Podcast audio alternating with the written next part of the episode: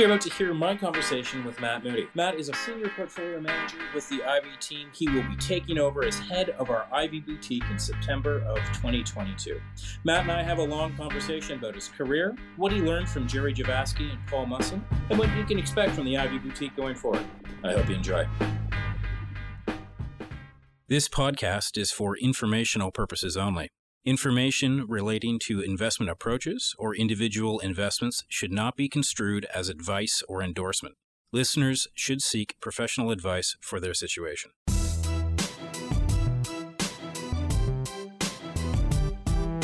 Welcome to the Mackenzie Investments Podcast. My name is Matthew Schnurr, and I'm delighted to be here with Matt Moody. Matt, welcome to the podcast. Great. Thanks, Matt. Happy to be here. Matt, uh, you have worked with the Ivy team for many, many years, and recently it's been announced that you will lead that team uh, in the coming months.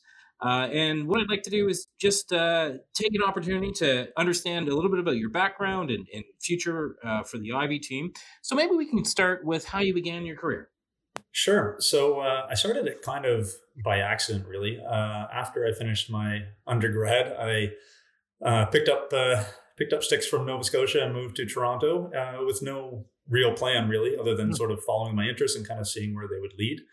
Um, and uh, I ended up uh, working for a, uh, a, competitor of Mackenzie at the time, and it was a really great experience um, because it.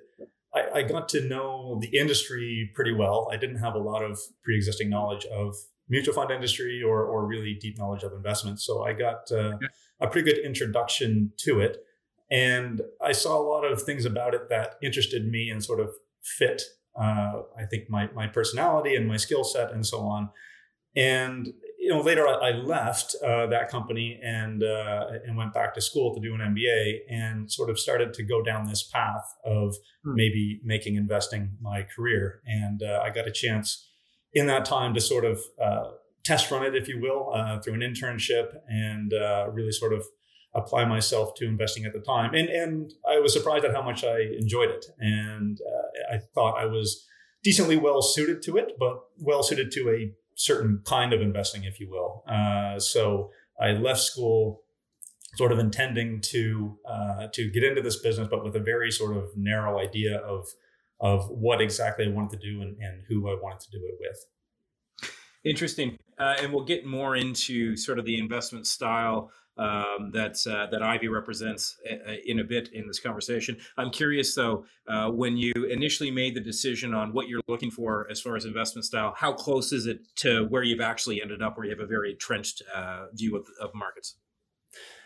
It's extremely close, and when I when I look back on it, it was uh, I had a sort of a terrible approach to to finding a job after after I graduated MBA because as I said, I, I kind of wrote down the the type of investing I would like to do because uh, for me it was really important to get in with a team where it was a not just a personality fit but a a investment philosophy fit. Because i thought you know if i get that i'll really enjoy what i do and i'll really be able to apply myself. And if i don't get that i'm just kind of going to be uncomfortable and and ultimately unhappy and probably leave. So i had my short list of investment teams that i wanted to work for uh, and uh, yeah looking back it was a shockingly short list and there were like four or five names on it. Uh, and Ivy was one of them. And, you know, I didn't know uh, people on the Ivy team at the time, but I knew of them by reputation. And through my prior job, I had kind of gotten to know a bit about how it is that they invested. And so, at least from an outsider's point of view, it looked like, okay, this is this is pretty interesting. This is, I think, a good match for what I am looking for. And so, I just sort of uh, reached out to them directly. And and uh, you know, luck is a pretty big factor in uh, a lot of people's careers, and mine's no exception. So I had uh, a lot of Always. good fortune that uh, that there was a good personality fit, um, and that when I reached out to uh, to Paul Musson, uh, yeah, it just worked. They were looking for somebody. Uh, I fit what they were looking for, and yeah, it just went from there. And, and how long ago was that, Matt? That was in 2005. So I guess about 17 years ago. Great. And at the time, I believe you were just the third person on the Ivy team. Is that right? No, I was uh, I was the sixth at the time. Oh, um, I'm sorry. Yeah, we had um, uh, Ivy Canadian had a few managers on it. Uh, Ivy European uh, and Ivy Foreign was Jerry Javasky and, and Paul. Uh, and then we had Stephanie Griffiths running a small mid cap fund at the time. Uh, so I was number six, but I was paired with again, good fortune. I was paired with Paul on the European side, uh, and he would be my, well, he still is uh, my mentor. Uh, and that worked out uh, fantastically well uh, for me. I learned a lot from him, and, and, maybe we can get into a little bit about that later on. Yeah, great. Um, maybe we'll we'll circle back to the investment style. Uh, so you you found what style you'd like in your MBA. Why don't we expand on on exactly what you were looking for and what appealed to you about the way that Ivy does it? Yeah, I mean, when I looked at Ivy and some of the other uh, companies that I was interested in, in working with, I was really just looking for old school investing, and that's kind of what Ivy was and is. you know, it's a bottom up approach a long term focus, uh, conservative, and, and, just focused on finding great businesses and not overpaying. It's sort of simple but but difficult. But I, I wanted to make sure that uh, I didn't want to be on the end of the spectrum that's sort of involved in you know quarterly performance sweepstakes and getting wrapped up in the daily ups and downs of the markets. Uh, I really wanted to gravitate to a team that had a true long term approach and that's what I thought Ivy represented, and I was right. Uh, and so, so that's sort of the, the better home for me. Great. Um, and uh, you mentioned that uh, Jerry Javasky, of course, uh, managed the team when you joined, uh, and Paul Musson succeeded. Uh, two people that have been well followed in the Canadian mutual fund world, to be sure. Um, I'm curious, what did you take from each of those individuals when when you think about your career development, both on the investment side and potentially on the the team leadership side? Sure. So with Jerry, um, you know, one thing that he emphasized, uh, and by extension, the rest of the team emphasized uh, more than I expected, was just this aspect of corporate culture and the, the importance of it to evaluating the quality of a company and how much difference it can make in the fortunes of the company that you're looking at. And you know, I've kind of been peripherally aware of of corporate culture, but uh, I was sort of my eyes were were open to how crucial it can actually be. And for an analyst, often it's sometimes difficult because you know it's not something that well you're not taught it in the CFA. Uh, you may not be taught it uh, at university. You can't put it in a spreadsheet. It can't really be quantified. But none of those things mean that it doesn't matter. It actually overshadows a lot of those things that you can measure and that you can put in a spreadsheet. Uh, and it was always central to Jerry's uh, approach and learn from him sort of the attractiveness of it and some some ways in which he would go about trying to discern what that culture was. Because again, sometimes it's not easy from the outside to look into a company and really figure out what makes it tick and, and what the personality of the business is.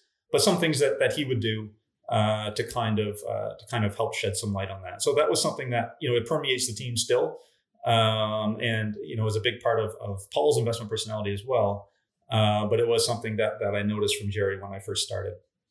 That's great, Matt. I'd love to dive a little bit deeper uh, in some of the ways that uh, you you were able to discern corporate culture and, and some of the uh, tangible ways that Jerry sort of laid out for you. Sure, and you know, part of it is looking at annual reports and listening to company conference calls and with a slightly different lens. So you know, it is obviously important to go through the actual results and all the sort of footnotes and all those kinds of things, and they can tell you a lot of things. Um, but often you can look at those things, for example, with accounting. So, choice of accounting policies, or which type of adjusted numbers do they use? Uh, how, when they're talking about their business, either in the reports or on the calls, you know, how much time do they spend focused on, you know, the extent to which they beat their quarterly expectations and how much time do they spend talking about the long-term prospects of the business and trying to sort of bat away the inevitable questions from analysts about what they should expect over the next three to six months. So the way that companies talk about themselves and the way that management talks about the business and themselves can sort of give you some insight into uh, how they run the business. And you know, we're not inside those companies, so so we can't really see what's going on. So we have to sort of uh, you know, look in whatever windows we can to try to to try to draw whatever conclusions might help us and figure out figuring out what type of business this actually is and how it's run. Perfect. Uh, very interesting. Uh, I think I interrupted you, and you were going to talk about what you got from Jerry on the leadership side, and then maybe expand to, to what you got from Paul on both of those uh, characteristics as well. Yeah, absolutely. And you know, Jerry was somebody who uh, I would say just kind of led by example. Uh, you know, he sort of attracted tremendous respect internally and externally, but he wasn't like a, a, big personality. He just sort of, you know, put his head down and went about his daily business. But the way in which he went about it with, you know, humility and and honesty and everything he did just sort of resonated with people. And it was clear to people in the group, including myself, you know, you knew you knew which values were important to him. You knew which behaviors were important to him because they were the ones that he exhibited.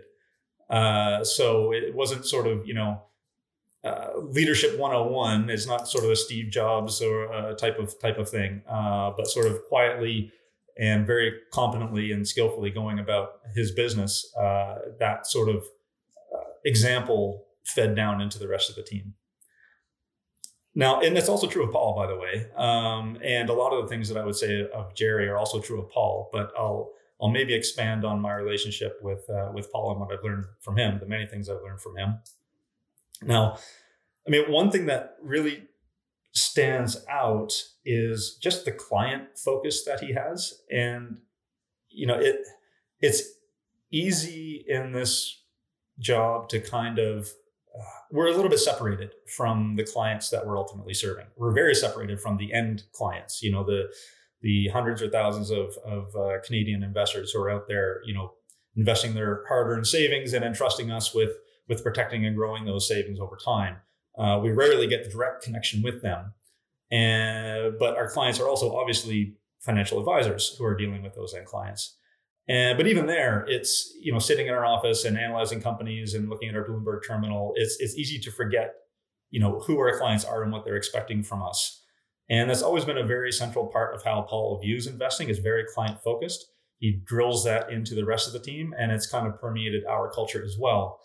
And to the point where you know we do consider it one of our one of our primary objectives. You know, we talk about performance of the funds and the performance that we'd like to achieve, but we're also very explicit that we want actual client outcomes to be as close to that performance as possible. And in this industry, that's not always the same thing. You know, sometimes uh, uh, investment companies and investment funds put up great numbers, but people buy and sell at the wrong time, and they're maybe you know, they don't get the right clients in, and so on. And so the end customers don't actually get those numbers that they so proudly sort of post on on, on the internet.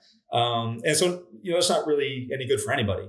Uh, and so we really try through, you know, through honest communication with people to try to get the right clients uh, into the fund because it's not for everybody. Uh, you know, explain to them what the Ivy style is all about, what they can expect from us, hopefully get the right clients in, and hopefully work to keep them invested.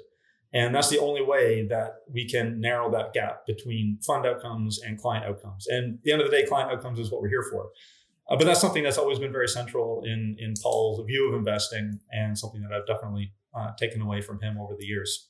A- another thing that was obvious, literally from day one, uh, with me was Paul's approach to developing people um, and the importance that that can play in uh, the sustainability of an investment team and the sustainability of an investing uh, brand, uh, really. And you know, I think back to when I first started, and you know, I didn't have a whole ton of experience. I was pretty green. Um, and Paul, you know, he gave me a company to work on right off the bat, but he started working on it together with me, or I should say, in parallel uh, at the same time as me. So we would both work on this company. I would develop my model. He would develop his. We would come together. We would talk about what we learned and what we should need to investigate further. Then we would go apart and, and continue going down this path, come together. And it was, uh, frankly, a lot of work for Paul. And sometimes when you think about when you bring analysts on or more junior people onto a team, I think the view sometimes is that they're productivity tools to be used for the more senior people, and you know you want to lighten the load and and uh, get some more efficiency in the team through bringing people on and giving them tasks. Uh, but with Paul, it was kind of the opposite, where you know, it was pretty clear to me that I was adding significantly to his workload uh, rather than taking it away because he was spending so much time with me and bringing me along. Um, but ultimately, that's how you that's how you build a team, and that's how you importantly transmit a culture. That's how I learned how Paul thinks, and that's how I learned how Jerry thought, and and incorporated that into you know how I think about investing. And so, what that led to, I think, is you know a, a a culture and investment style that permeated the whole team and was not wrapped up in one individual. And and what we saw was you know when Jerry retired and passed the reins to Paul, it was it was very smooth because the rest of the team was already investing in the sort of the Ivy way. And that's what gives me confidence and, and the rest of the team confidence that the upcoming transition will be the same because we've been investing um, together as a team in this way for a long time.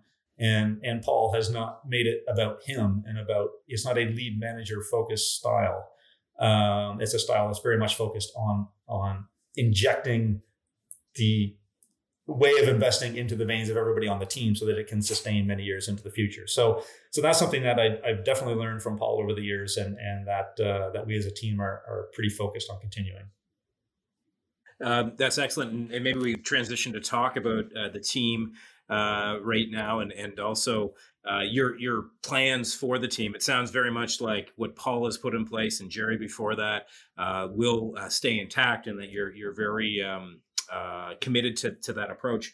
I'm curious, you mentioned earlier about uh, trying to find ways of judging corporate culture from the outside looking in, because you only have a certain amount of windows. How would you encourage investors uh, when they're looking at the Ivy team to to both understand your culture and also judge how it evolves over time? Sure.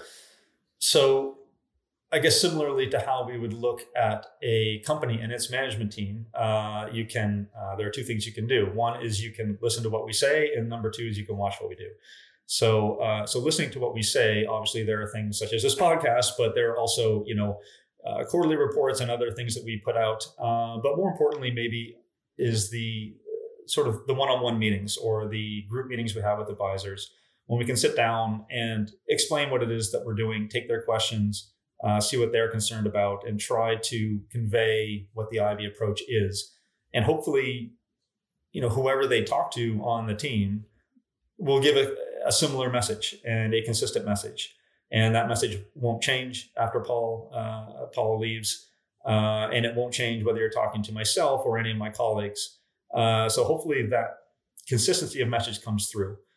Uh, but then obviously you want to see what we actually do. Uh, it goes back to that uh, uh, that saying, you know, don't tell me what you think, show me your portfolio. All right. So what what are the actions that we're actually uh, taking part in? And so so look at the portfolio, look at the names that are in there. we do try to explain why it is we invest in, in certain companies and why we may sell certain companies. and hopefully what you see in the portfolio and our explanations for why it's there and why some things may not be there match what it is we say we're trying to do and what it is we're trying to achieve. And so I think for, for outside investors, that, that's all you can do. And hopefully you can see a consistency there in, in the message that we say and a consistency in, uh, in what we're actually doing within the portfolios. Uh, and, and if those things match up, then I think that should uh, give a pretty good sign that, that the culture is intact. That's great. Uh, I'd like to sort of circle back to your development in your uh, your career, Matt. Um, I've often heard uh, from analysts and portfolio managers that there's a, a, very big distinction between what a good analyst does and what a good portfolio manager does. Um, I know that you've been managing the Ivy European Fund for for many years as the, the lead manager. Uh, how, how many years have you been managing that fund? And then also, do you agree with that assessment that there's a key distinction between good analysts, good portfolio managers? And what did you learn by managing the portfolio? Sure. And, you know, again, back to the Ivy approach, it's always been one that we try as much as possible to not have that dividing line between analysts and PMs, where you know we want PMs to think like analysts and we want analysts to think like PMs. And so obviously when you start out and you're at the analyst level, you don't have as much responsibility. And that but that responsibility grows progressively over time and you get more involved with the portfolio management decisions.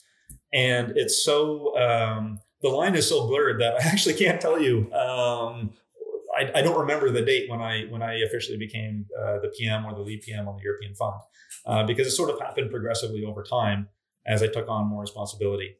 Um, but I think you can't you can't be a good PM without being a good analyst first and foremost. You have to understand what you're investing in and what makes for a good company, and I think you need that grounding. It certainly does add another layer of decision making in terms of okay, you've analyzed this company now. What do you do with it? Do you invest in it? Do you not? If you do, uh, you know, at what weight should you hold it, uh, and when should you sell it? And those are different decisions than the upfront analysis of a company, and they have different behavioral pitfalls as well. Um, but it's again something that we try to involve analysts in from the beginning uh, and progressively give a little bit more of that experience over time uh, so that they it's not sort of a uh, sort of a strict division, if you will, between the analyst and PM. Excellent. Um, one of the uh, characteristics of the of Ivy uh, in the past has been use of cash. Perhaps the most controversial uh, part of the Ivy process, where uh, there has been uh, over time significant amounts of uh, cash held within the portfolio. How do you view cash, and what can we expect going forward? Sure. So the level of cash, and I should preface this by saying that this is related to Ivy foreign equity, what I'm going to say. Um, there are different levels of cash in different funds. Uh, there's not much use of cash in the Ivy Canadian fund, uh, and there's a bit uh, a bit more limited use in Ivy European and Ivy International. Uh, but in terms of Ivy foreign equity, which is what typically gets talked about when people mention cash, um, it has fluctuated over time, and um, you know we've gone from at some points being basically fully invested to having uh, up to 30% cash, which we've had in recent years. And you know, the first thing I would highlight is we did have up until COVID, we were around that 30% level for uh, for a few years. I'd call it uh, three or four years. Um, but it's important to note that that's that's not the norm in the long stretch of history of Ivy. Uh, it's kind of the higher end of what we've experienced. And when we went through COVID, we had um, what we thought were very attractive opportunities to deploy that cash, uh, which we did. Uh, not entirely, we got it down to about 10%, um, but, uh, but in, in, in, a very short time period. So, um, so now it's come up a little bit since then. Uh, I'd say it's around in the 14, 15% range right now. And cash is, is sort of a reflection of our long-term approach and what we're ultimately trying to achieve. We're trying to achieve careful growth of capital for our clients over the long term. And that doesn't necessarily mean that we're going to outperform every quarter, every year. Uh, and so it's not necessarily a call on what we think the market is going to do in the near term. It's not at all a call on what we think the market is going to do in the near term because we simply don't know. And we know that we don't know. So it's more a reflection of the opportunities and risks that we see presented to us. So if we're in a situation where we think we can invest in a lot of high quality, economically resilient businesses uh, with strong balance sheets at attractive prices, then that cash will come down. Um, but when we're in situations where we were pre COVID, where we really didn't think that was the case, where we were kind of struggling to find those Ivy companies at good long term expected returns, then the cash started to creep up. And, uh, and and sort of remained at that high level until we had those opportunities. Now, what should people expect in the future? Uh, I mean, the one thing I would say is that we, I, I wouldn't expect us to go back up uh, to that 30% level unless something, you know, very extreme were to happen. Um, so, so that's not something that should probably be in the cards. Um, but cash is a tool that will likely continue to be used uh, to some degree in future. And again, not in a short-term market timing uh, uh, point of view, but really just a reflection of the opportunities we see in front of us. Uh, and so again, sometimes the question comes up: Oh, the markets are weak. Are you guys heading to cash? Uh, we actually try to think in the opposite way. Like when markets are weak, it, we're more likely to to see our cash go down, and when markets are very strong, we're more likely to see our cash go up. Uh, because again, it, it's we're responding to prices, and when those prices are attractive, there's less reason for us to hold cash. So it's uh, it's something that uh, again is something we want to communicate clearly because it's not for everybody. Some clients uh, like that approach, some clients don't. Uh, so it's important that we put it out there that that is uh, that is the approach that is being used and the reasons for using it, so that people have a, a better idea of what to expect from us, so they can decide whether it's not it's appropriate. Excellent. Uh, I'd like to broaden the conversation out when we're talking about investment style. Uh, you specifically uh, hit cash there. You re- referred to sort of the overall, I'd say, performance expectation of Ivy, which tends to be slower growth in bull markets, capital preservation in down markets. Um, why should we have confidence that this is going to be the continued return, pattern uh, as we look to the future? Sure. Well, we obviously can't promise that that's going to happen, but I would say that's our expectation because it's it's baked into our culture and the way we invest, right? So, you know, it, it comes. It's an outcome of being conservative and being worried when people are taking on too much risk and being excited when people are are running away from risk. Is a little bit of a countercyclical way of thinking and acting uh, that over time has led to that performance pattern, right? Um, and some of the ways specifically that it comes into play, you know, when we're analyzing companies, we uh, we always analyze them on a 10 year basis. Uh, and we know we're not going to be exactly right. We don't know exactly how businesses are going to develop over 10 years. But what that frame of analysis forces us to do is to, first of all, really stress test a business's competitive advantage to see how sustainable it is. Uh, and that hopefully helps us to avoid, has historically helped us to avoid some frothy areas of the market that frankly were not sustainable. Um, but it also forces us to consider the impact of a recession or a serious downturn on that business without predicting when that downturn is actually going to happen.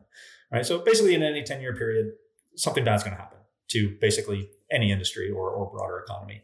So by factoring that in to our analysis, uh, it, it, does help us to be a little bit more conservative and to not uh, sort of invest in a pro-cyclical manner. Uh, that's that's hopefully sort of an outcome of that. Also, there's this valuation discipline that we have as a team. You know, we we try. Uh, you know, we are quality focused, so it's quality businesses at attractive prices, not uh, cheap businesses that are of good enough quality. So quality comes first, but we do have uh, this valuation discipline overlay so that uh, you know, we don't expose ourselves and our clients to the risk of uh, holding on to stocks as they climb higher and higher and the valuations get a bit divorced from the underlying fundamentals. You know, there's some great companies out there that we just don't invest in um, because uh, because we don't think that the price is conducive to kind of you know responsible long-term investment. So having that you know uh, having that long-term view, always assuming a recession will happen, having that valuation discipline, I think helps us uh, avoid some of the uh, periods of excess risk taking in the market.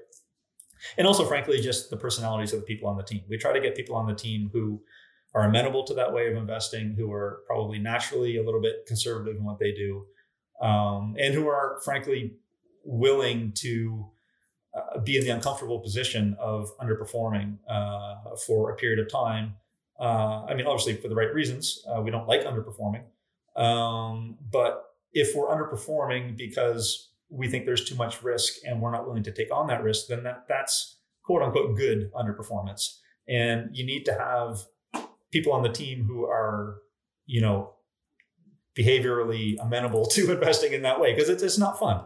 And, and some people don't want to do it or don't like doing it or are not well suited to it. So we try to get people on the team who who match the Ivy way of investing, and then we just sort of apply that style consistently and the outcome has been what you said. You know, we typically don't do well in bull markets. We typically do do well in bear markets. Um, it's not an explicit target, but it's been uh, over the last 30 years, it's been a natural outcome of, of what we do. That's great, Matt. And just for a point of clarity, uh, when we say uh, um, underperform in, in, bull markets, we're talking about relative performance, of course, uh, as opposed to absolute performance. Uh, last question for you, Matt. Um, I, I've heard uh, that you uh, have practiced karate for many, many years. Uh, and I'm curious, uh, we've talked a lot about discipline. We've talked a, lot about uh, sort of the conservative nature. in my mind, that sort of applies to both disciplines. Love to know what have you learned from karate that you apply to investing or perhaps even vice versa? Yeah, sure. that's a that's an interesting question, and yeah, it has been many years, probably yeah over over thirty years now that I've been doing that. And uh, yeah, in addition to the things that you pointed out, which are valid, um, I'd say one overlap is the the importance of keeping your emotions in check. I mean, that's something that my you know karate instructor has has sort of drilled into me over many many years. Uh, is, you know, if you can't control your emotions in martial arts, then, then you're done. It ends badly for you. Um, and the people who excel at it really do have mastery over it. And that does apply a lot to investing. Uh, I mean, there's the classic fear and greed cycles that you know everyone's everyone's susceptible to them. Doesn't matter who you are, uh, and they're very very detrimental to your long term returns if you uh, if you succumb to fear at the wrong time or if you succumb to greed at the wrong time. Uh, so trying to keep those big macro waves, try not to get overexposed to those, it goes a long way to to building long term wealth. Uh, but really, just at a micro level as well, like at sort of individual investing in individual businesses, there are a lot of emotional pitfalls that you can fall into. Uh, you know, holding on to stocks too long um, because it feels good when they keep going up, even though the underlying fundamentals may not suggest that they should. Uh, you know, becoming enamored with an with a management team uh, and letting that cloud your view of sort of a level-headed view of the company uh, underlying that management team. Uh, you know, maybe doing some correct analysis, but some something, some, uh, your emotions are holding you back from investing in that company for some reason. Uh, there are a lot, a lot of emotional pitfalls in investing, uh, and and I think, or I hope, at least, that uh, those many years of, of, of, working on that in uh, in sort of the martial arts realm has had some spillover effect, uh, and maybe vice versa. I don't know. Well, Matt, uh, I appreciate uh, you spending the time with me. Congratulations on the promotion; it's well deserved, uh, and I really look forward to working with you going forward. Thanks very much. Happy to be here.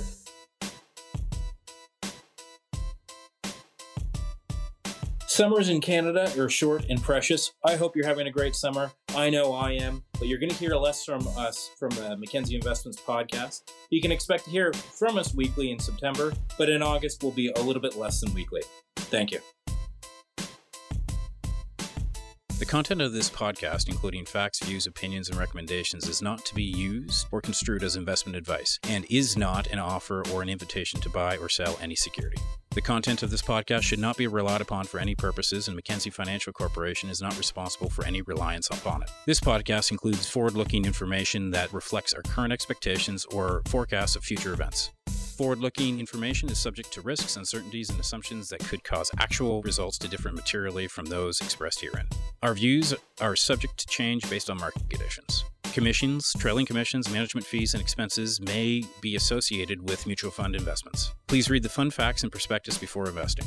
The indicated rates of returns are historical annual compounded total returns, including changes to unit values and reinvestment of all dividends or distributions, and does not take into account sales, redemptions, distribution, or optional charges or income taxes payable by any security holder that would have reduced returns.